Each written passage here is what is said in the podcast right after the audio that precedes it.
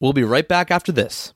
I've actually been using today's sponsor for over three years and love them, and that company is Mint Mobile. After years of fine print contracts getting ripped off by overpriced wireless providers, if we've learned anything, it's that there's always a catch. So when you hear me say Mint Mobile wireless plans are $15 a month when you purchase a three month plan, you might think, what's the catch? But the cool part is that there isn't one.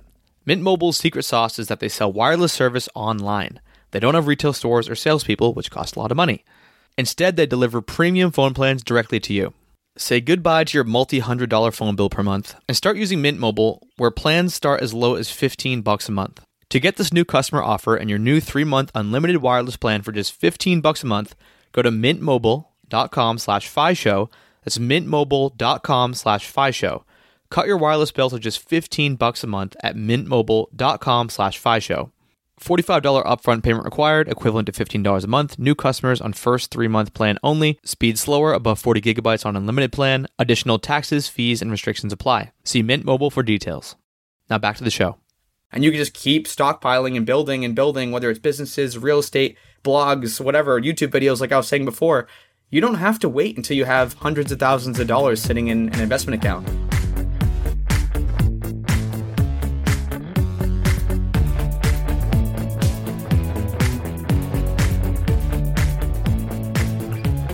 Welcome to the FI Show, where you get a behind the scenes look into financial independence. Here's your host, Cody and Justin.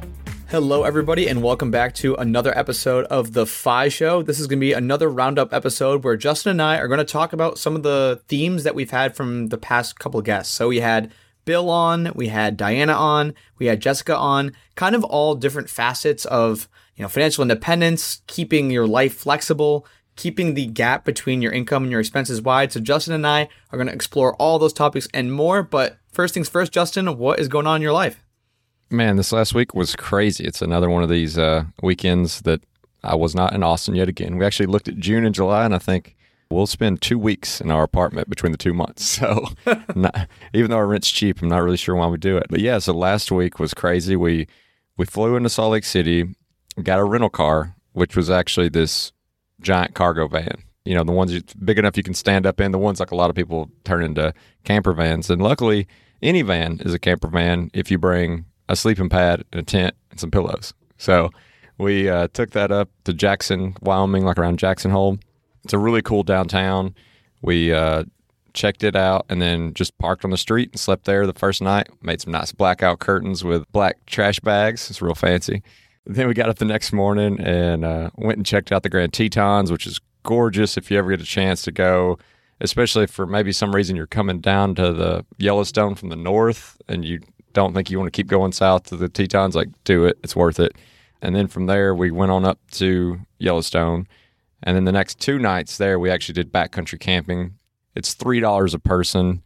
It's a crazy good deal. And if you're trying to travel to Yellowstone, like we were, you may notice that there are no campsites available. There's no hotels available. Everything's booked up.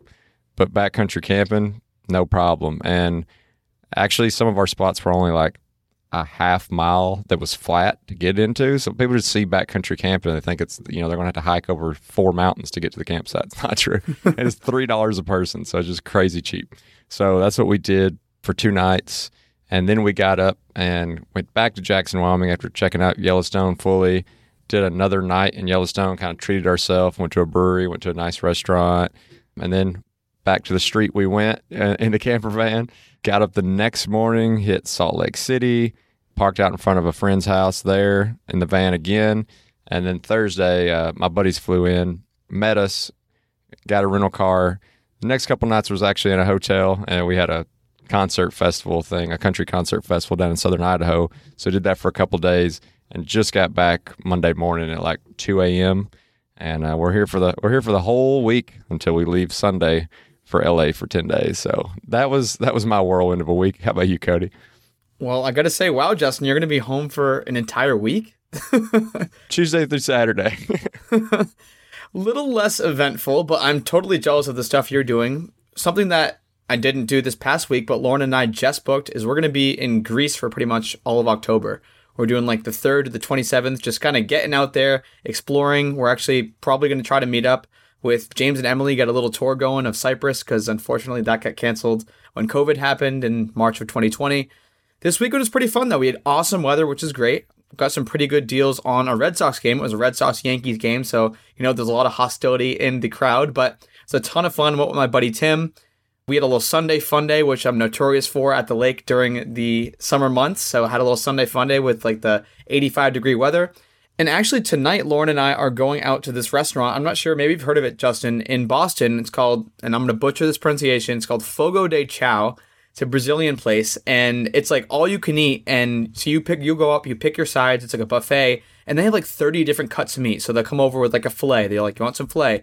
Yes, of course. Do you want some bacon wrapped sirloin? Yes, of course. And that just happens all night until you can't even walk because you're so full. So that's what's been on the agenda. That's what's happened this past weekend. But Justin, I think that's enough about our travels. Let's take a quick moment for our partner. Keeping track of your net worth is one of the most important things you can do on your journey to financial independence. If you don't have an idea of what your net worth is, there's no way that you can keep your quote unquote score. One of our favorite tools to keep this score is called Personal Capital. If you haven't already started using it, it's an online software that basically compiles all of your data, it crunches all your assets, all your liabilities, and spits out a net worth number and allows you to track it day by day, month by month. Yeah, Cody, one of the big things that hold people back when they're doing activities like tracking their expenses or tracking their net worth is just they look at it as a big burden. And this allows you to go in with one username and one password and access as many financial accounts as you have. These can be loans, these can be 401ks, these can be HSAs, bank accounts, credit cards. They're all linked there. The other thing I really like about personal capital is it's very investing focused. So you can go in there and look at your allocation across your entire portfolio. So you don't just look at your allocation in one type of account, but your allocation as a person completely. And if you want to use the same tool that me and Cody use to track our net worth, which is completely free, you can do so at thefishow.com slash PC. That's thefishow.com slash PC. So, Justin, I mentioned this briefly at the beginning, but you know, just having money, whether it's an emergency fund, whether it's just getting out of debt, or having you know somewhere close to financial independence, or all the different spectrums of fire that we had Jessica talk about, like the barista fire, the lean fire, all that different stuff. You know, how has having money, I guess, I don't know, we could talk about different points in your journey. How has just having that money aside, like, you know, helped you, whether it's negotiating a career or taking a long vacation? I'm, I'm curious to hear how it's kind of directly affected your life. Yeah, I mean, I think there's definitely those stages, which is kind of what Jessica was getting at around different points you get to.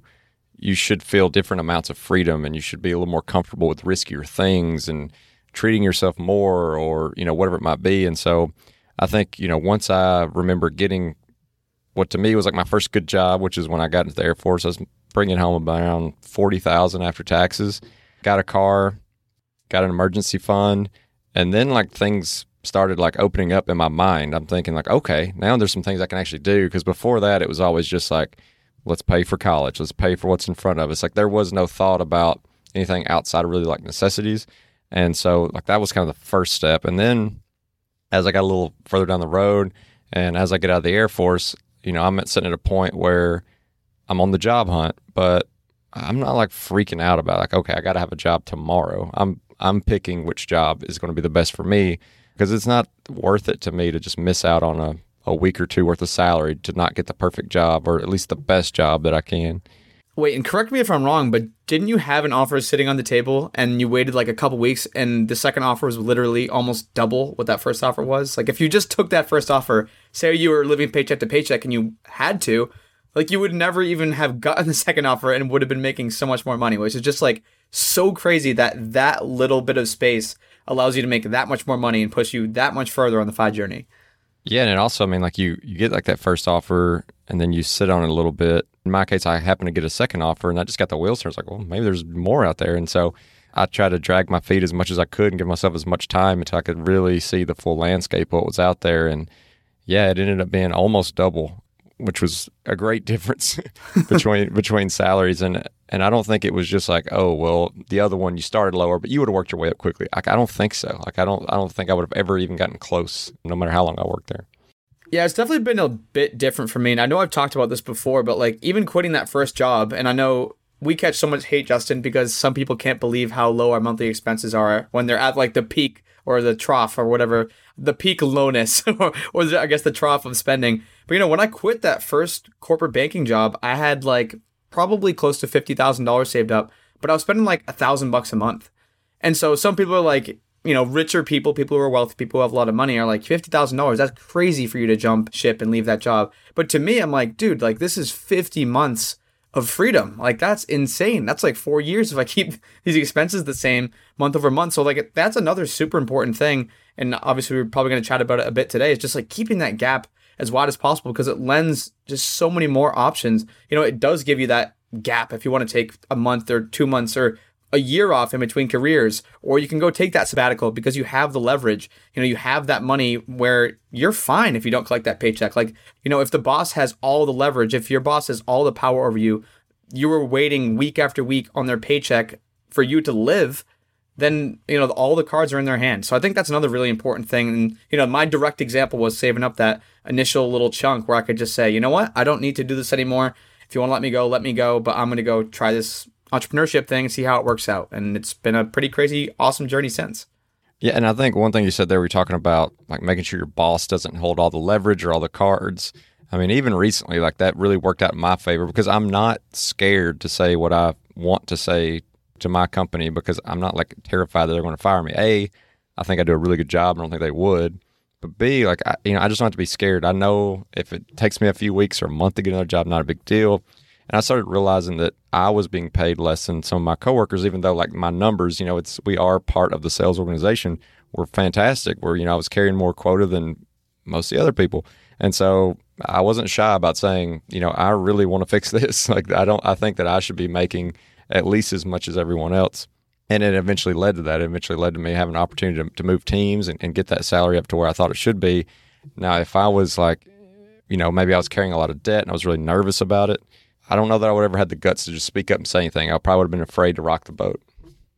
Yeah, I think that's really true about kind of speaking your mind. I've heard, I think honestly, you have been one of the people who have said it, but you are a better employee sometimes. Like when you have the money and you don't have to just do everything the boss says. You're like, hey, listen, I think this is not a good idea for X, Y, and Z. Or hey, I think we should start implementing this because I've seen this with the customers or I've seen this with the clients, whatever role you might be in. But even with like I've been working on the Millennial Money site, I've mentioned this before as a contractor with Motley Fool, and like I can work and kind of do the things I think are best and I can voice my real opinions without fear. Like I know that people are going to respect my opinions. I know that, you know, in the worst case scenario where they're like, you know, Cody, we don't need you anymore. That's fine. You know, I love the people on that team and I don't know if any of them listen, but you guys are awesome. But, you know, I could step away and be completely fine which is just such a freeing feeling. Whereas if I was living paycheck to paycheck, I just I would not be able to. I mean, maybe maybe there are some people who are living paycheck to paycheck. I'm sure there are people who are living paycheck to paycheck who voice their opinion with no fear. But those people are a bit crazy. I do like having the cushion where I would be fine in the scenario where you know the income isn't coming in for a few months.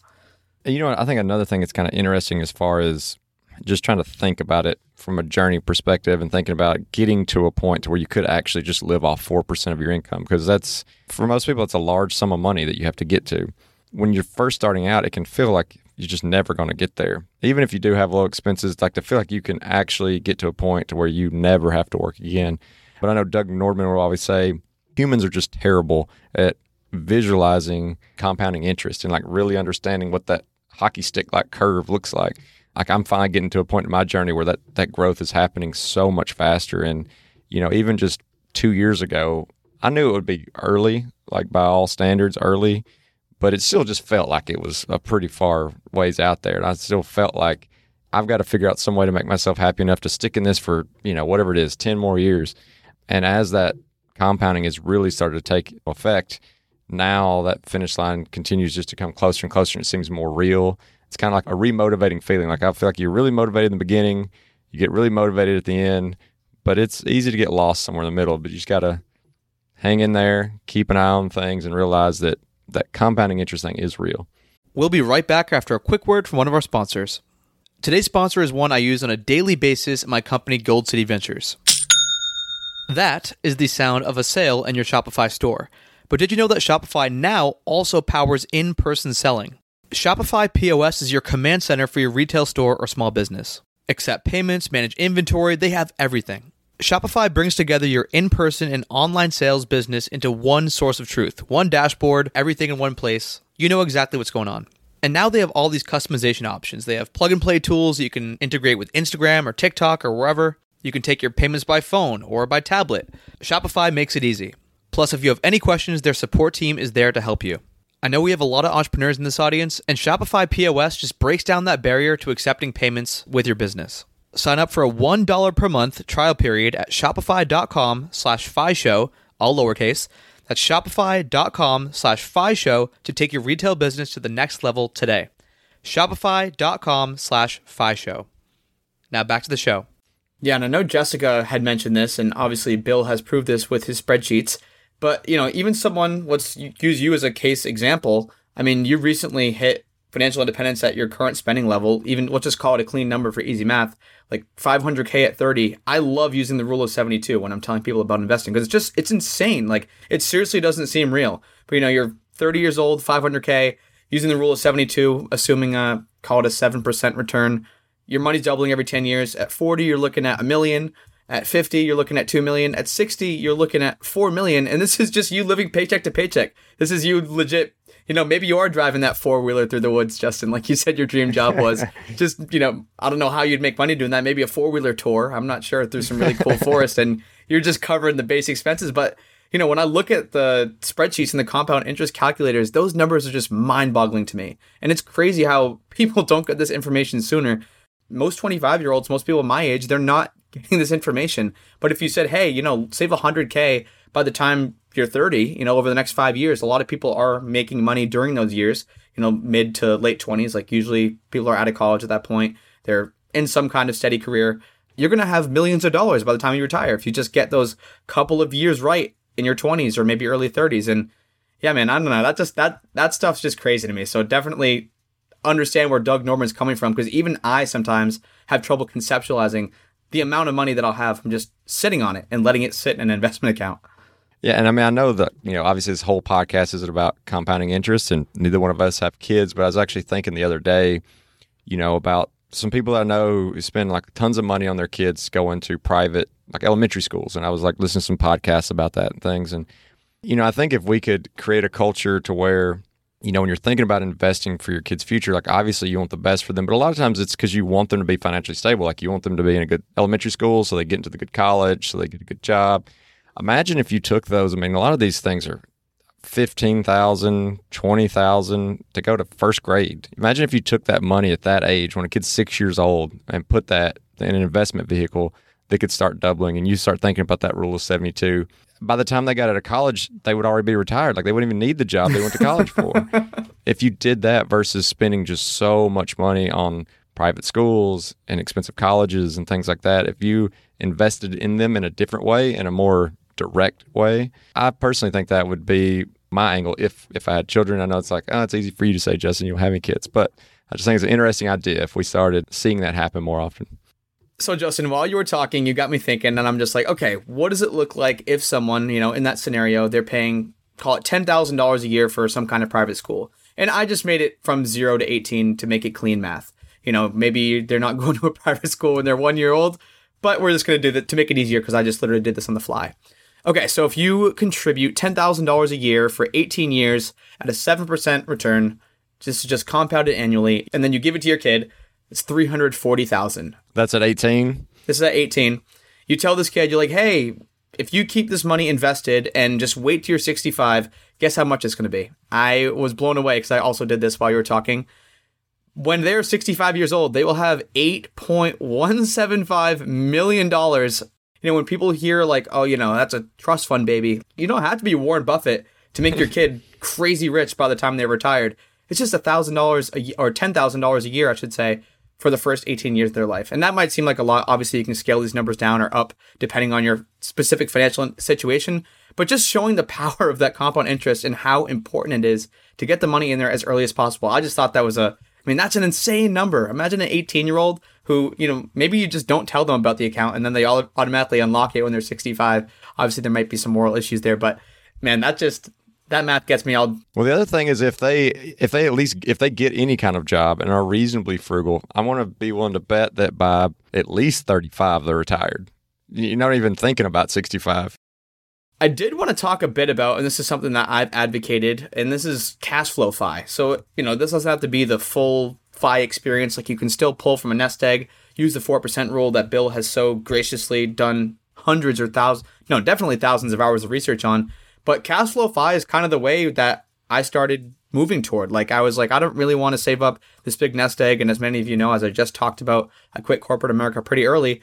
But you know, cash flow FI, there's so many different ways to do it, like buying real estate. So you have this monthly repeating income from your renters, or even owning something like a course or a website or a podcast or something that just kind of, or a YouTube video, something that lives indefinitely that spits out some kind of monthly return. And, you know, that return may dwindle over time and you might have to, you know, add different things to that cash flow FI. I've actually heard Zach from Four Pillar Freedom talk about this. He's like, you know, if you start a blog and each blog post is making, you know, $50 a month from whether it's affiliate revenue or ad revenue or sponsorships or whatever, obviously this is just one example. Not everyone are bloggers, but, you know, it's not much, $50 a month, whatever. You could make that doing anything, you know, Grubhub, DoorDash, other active income ventures.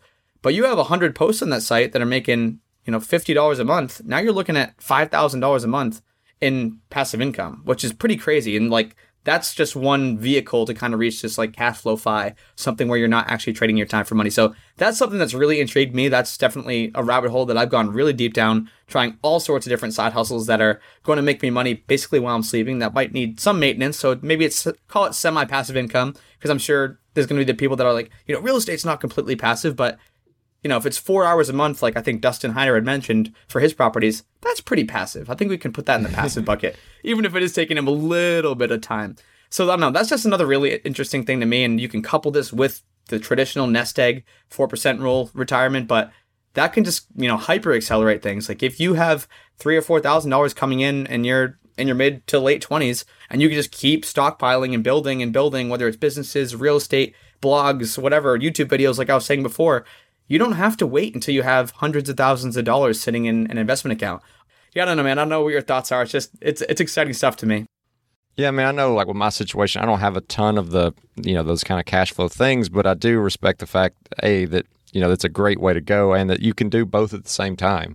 Jessica talked about how someone who you know want to just walk dogs and things like that, and they realized that they could make enough money on that to couple with their nest egg to be financially independent. You know, imagine you spend forty thousand dollars a year, you don't necessarily have to have a million dollars in an investment account with that four percent rule. You could have five hundred thousand and then find some more side work that makes twenty thousand a year. You can couple them together and you can kind of wean yourself out. You know, you can kind of keep building up that nest egg as you're doing little things and then eventually you don't even have to do the little things. Or if you can find some of those resources that literally don't take any active income, that's huge as well.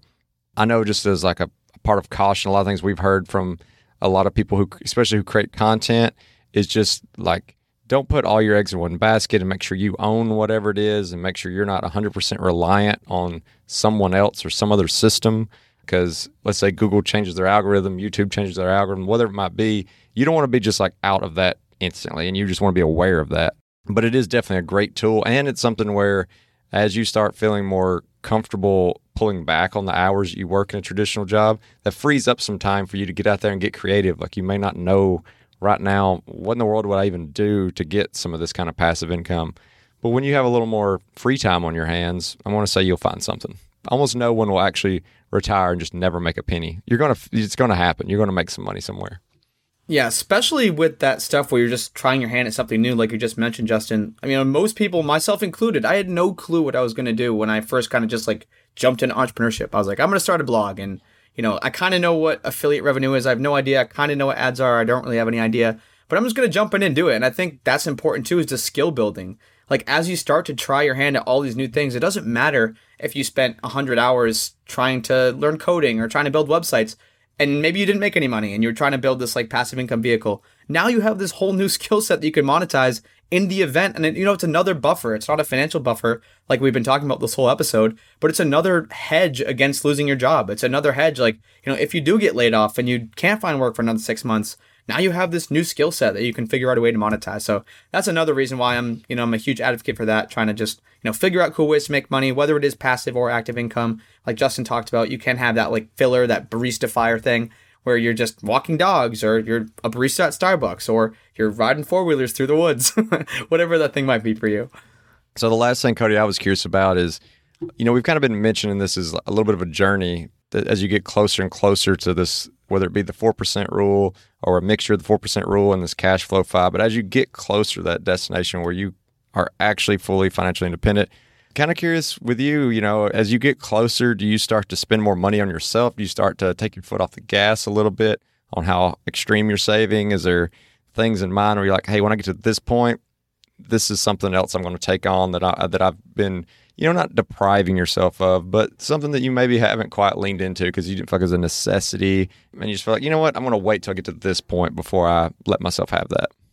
Probably primary residence is the biggest one right now. So, as longtime listeners know, like at the lake house, which is like a literally a two bed, one bath, small cottage, it's like 900 square feet. It is sweltering hot in here. Like, just the bedrooms have AC. If I wanted to spend a lot of money and like have the nice things for myself, I'd probably spend money, you know, blowing in insulation, getting this thing, you know, souped up. And even the other place, like we still kind of live in our rental property. It's like a one bed, one bath. We rent out the other portion of it, but I don't want to do that forever. I mean, honestly, I do. I do kind of want a nicer house as I'm as I'm older and as you know, as I hit financial independence and beyond. That's probably the biggest thing that comes to mind. I definitely still prioritize health and fitness. I have been trying and striving toward what Jessica said. Like once you hit that number, she said you don't want your life to change at all.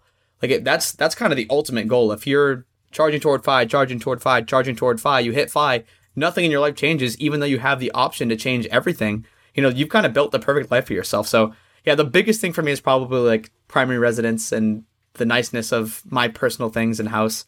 How about you, Justin? well, I think the most recent thing, or like probably one of the biggest things, is actually a vehicle. Like I, I just, I don't know, I love cars, and this is not like the most sexy car by any means, but I've had this Ford Fusion hybrid for, gosh, eight years now. And used cars are kind of at an all time high for resale. Ford just came out with this new little truck called the Ford Maverick. It's a four door truck that gets 40 miles per gallon in the city. It's supposed to average around 37 total. It's a it's a hybrid as well, and they're only like they start out at like 20,000. And I went and looked at building one from scratch. Like they don't even exist yet, but like you can go and customize one for an order and putting every little bell and whistle that I wanted to on it. It came out to 26,000. And I'm thinking, you know, my car now is worth as much or more than it'll ever be worth um, going forward. And so you know, maybe I get 9,000 out of it. So maybe I'm looking at 17,000 total and the interest rates are crazy. Like you can get 3 years at 0%, 4 years at 0.9, like that kind of thing. So the money would make more money in an investment account than it would be paying them. So I'd probably just pay payments, be a couple hundred bucks a month. It's definitely not a the most financially savvy move, but I'm at this point now where I don't have to make every financially savvy, you know, move. I can make those big ones. I can keep my rent low. You know, my groceries are low. Can look for unique ways to travel. But if this is something I really want, I'm in a place now in life where I can say yes to things like that. And so I'm kind of excited about those things as they keep opening up. Not that I'm a very materialistic person, but you know, I mean, I think there's probably a lot of room for me to add on some things. Heck yeah, man. Love it. You got to spend the money on the stuff that you like. Well, once you're in the position to do so, not when you're yeah. you know straight yeah. out of college and you go and blow your money on some eighty thousand dollar car. no. So the one word that comes to mind from our episode today, Justin, is flexibility. We talked so much about all the options that FI, or at least striving towards FI, has afforded us. So that is what the episode is going to be called. So if you are curious and want to read some of the show notes, get a quick little summary of what we talked about today, you can do all of that at thefishow.com slash flexibility. That's thefishow.com slash flexibility.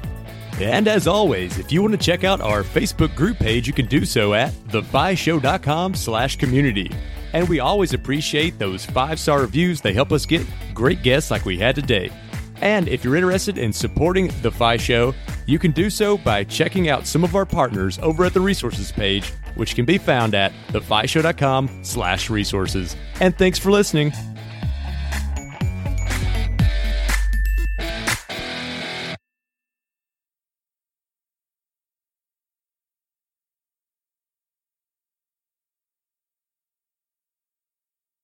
Hey, real quick before you go, I just want to remind you that I have made my personal like budget and net worth tracking spreadsheet available, the very same one that I use to track my net worth from $38,000 to over $1.2 million available for free on our website at thefishow.com slash spreadsheet. So you can go download that today. That's thefishow.com slash spreadsheet.